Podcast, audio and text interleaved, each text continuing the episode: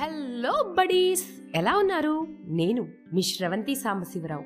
Darling talks by doctor శ్రావ్స్లో మొన్న మన gap మొదటి ఎపిసోడ్ విన్నాం. మధు కావ్య ఇద్దరి జీవితాల్లో వివాహం అనే బంధం పెనవేసుకొని గగన్ అనే అందాల బాబుకి జన్మనిచ్చారు. అలా కొనసాగుతున్న వాళ్ళ జీవితంలో పన్నెండో ఏడొచ్చేసరికి ఒక చిన్న గ్యాప్ అగాధంలా పెద్దగా మారిపోయింది. అది ఏంటి? దానివల్ల వచ్చిన పరిణామాలు ఏంటి తెలుసుకోవడానికి వెళ్ళిపోదామా? ఇప్పుడు మన పాడ్కాస్ట్ గ్యాప్. గతించినవన్నీ ప్రేమ గుర్తులే. పరధ్యానంలో ఉన్న మధు కొంచెం తెప్పరిల్లి సైలెన్స్ని బ్రేక్ చేసుకుంటూ కావ్య నేను నీకొక ముఖ్యమైన విషయం చెప్పాలి. ఇలా కూర్చో అన్నాడు. హా చెప్పండి అని కావ్య అనేలోపే నాకు విడాకులు కావాలి అని యాటం బాంబ్ పేల్చాడు. కళ్ళలో కన్నీళ్ళు పగిలిన గుండె ఆనవాళ్ళుగా వస్తుంటే ఇది నిజం కాకపోతే బావుణ్ణు అనుకుంటూ చాలండి తమాషాలు డైవోర్స్ గీవోర్స్ అని చెప్పి నన్ను ఆట పట్టించొద్దు. నిద్రొస్తోంది మళ్ళా పొద్దున్నే బోల్డంత పనుంది అంటూ కావ్య లేవబోతుంటే శిశిర నీకు తెలుసుగా? తను నేను గత రెండేళ్ళుగా ఒకరినొకరినం ఇష్టం పడుతున్నాం. తనని పెళ్ళి చేసుకుందాం అనుకుంటున్నాను. నువ్వు విడాకులకు ఒప్పుకుంటే మ్యూచువల్ డైవర్స్ అప్లై చేద్దాం.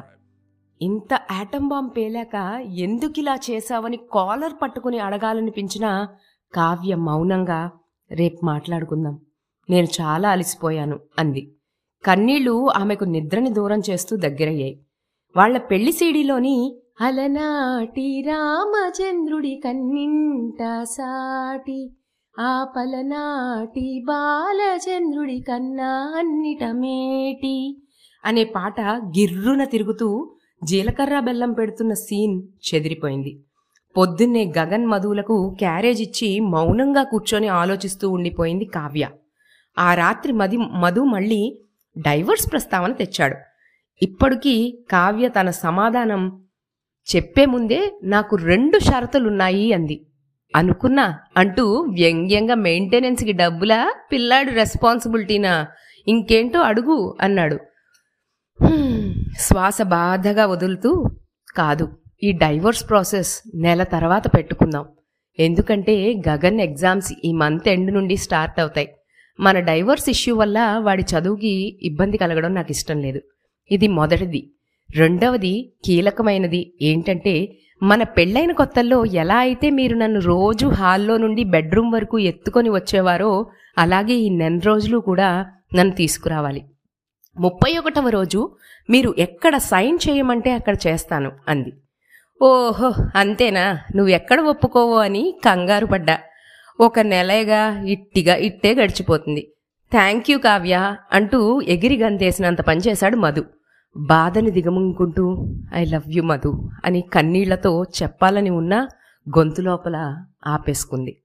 ఇక తర్వాత రోజు నుండి ఇరవై ఎనిమిది రోజుల వరకు మొదటి రోజు నుండి ఇరవై ఎనిమిది రోజుల వరకు భార్య కావ్యని ఎత్తుకొని వస్తున్న మధు మధువుకి ఎందుకో పెళ్ళైన మొదట్లో కావ్య బరువుకి మొదటి రోజు ఎత్తుకున్న రోజు బరువుకి ఇరవై ఎనిమిదవ రోజు బరువుకి చాలా డిఫరెన్స్ అనిపించింది. ఏంటోయ్ కావ్య నన్ను సాధించడానికి తిండి మానేస్తున్నావా ఏంటి? నువ్వు చెప్పినట్టే నీ షరతు ఒప్పుకున్నాగా? డైవోర్స్కి మాత్రం ఎటువంటి ఇష్యూ చేయకూడదు అని అన్- అన్నాడు. కావ్య నవ్వేసి లోపలికి వెళ్ళిపోయింది. ముప్పైవ రోజు గగన్ పరీక్షలు కంప్లీట్ అయ్యాయి.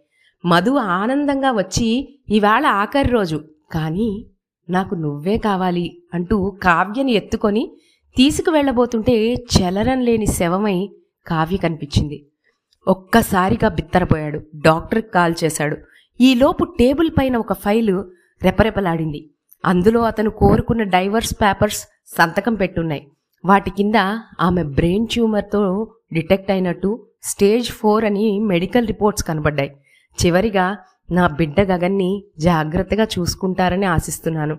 ఎప్పటికీ మీపై నా ఈ ప్రేమ ఇలానే మిగిలిపోతుంది అని చెప్పి ఒక లెటర్ చూడంగానే మధు కళ్ళల్లో నీళ్ళు గిర్రును తిరిగాయి. ఒక్క మాట కూడా తన అనారోగ్యం గురించి తెలియనివ్వకుండా తన బాధ్యతల్లో ఏ లోటు రాకుండా భర్త పిడుగులాంటి వార్త చెప్పినా ఓపిగ్గా భరించి మోయలేని యథభారంతో శరీరాన్ని తినేస్తున్న రోగంతో పోరాటం చేసి చేసి ఇక వెళ్ళిపోయింది. కానీ తన భర్త మనసులో తన స్థానాన్ని తిరిగి సొంతం చేసుకొని ఆ సంఘర్షంలో ఆమె అపరాజితగా నిలిచింది. ఈ గ్యాప్ మధుకావ్యంలో గడిచిపోయినా ఆమె ప్రేమ జ్ఞాపకంగా గతించిపోయినా ఆమె పలకరింపే గాని వారి మనసులకి కాదు.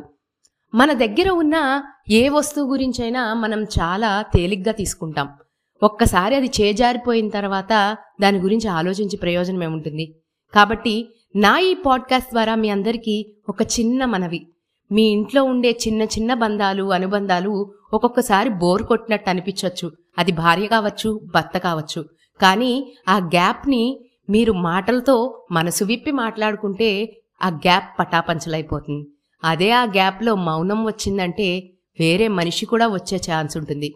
ఇంతటితో ఈ నా పాడ్కాస్ట్ బంధంలో గ్యాప్ రావచ్చు గాని ఆ గ్యాప్లోకి వేరే వాళ్ళు వచ్చేంత ఉండకూడదని చెప్తూ సైనింగ్ ఆఫ్ మీ శ్రవంతి సాంబశివరావు. మీ అమూల్యమైన కామెంట్స్ని నాకు తెలపాలనుకుంటే నా insta handle at the rate of Sravanthi సాంబశివరావుకి comment చేయండి మెసేజ్ చేయండి. అలాగే మీకు నచ్చినట్లయితే నలుగురికి షేర్ చేయండి. నచ్చకపోతే ఎందుకు నచ్చలేదో కూడా నాకు మాత్రమే చెప్పండి. అప్పటిదాకా మరి కొత్త పాడ్కాస్ట్తో వచ్చేంత వరకు మీ గుండెల్లో నా చోటు పదిలం చేయండి. ఉంటాను. బాయ్